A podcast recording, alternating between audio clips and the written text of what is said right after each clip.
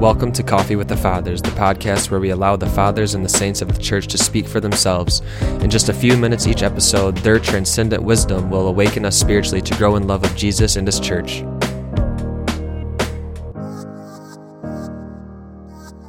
As we wake up and sip some of our coffee this morning, we're going to be hearing from Origen, who is actually not a church father because I believe at the end of his life, uh, it's unclear if he was reconciled with the church or not, but he had some uh, heretical views at one point. So, but this is from a homily on Joshua by Origen, and it's titled Crossing the Jordan. And just to further uh, hit on what Origen uh, did is that he still is very, very profitable for all of us to learn from and to hear from because he was Orthodox uh, for the most part, but he still had some views that were not in full aligned with the with the Catholicity and the Orthodoxy of the Christian faith that is found in the in the truth of the church. So.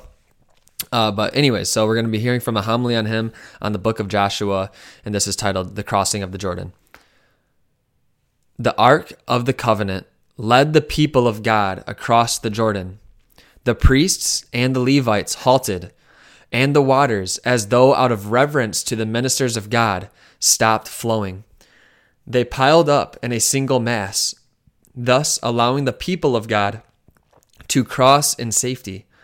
As a Christian, you should not be amazed to hear of these wonders performed for men of the past.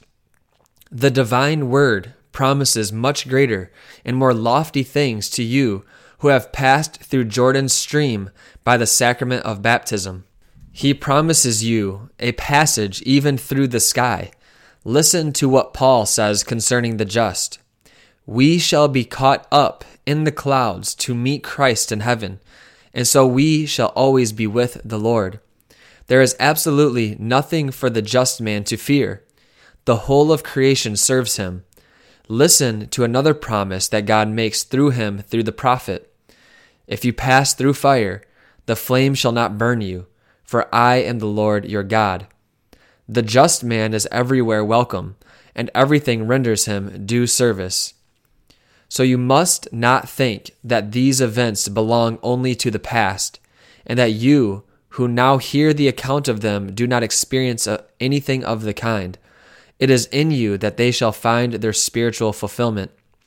You have recently abandoned the darkness of idolatry, and you now desire to come and hear the divine law.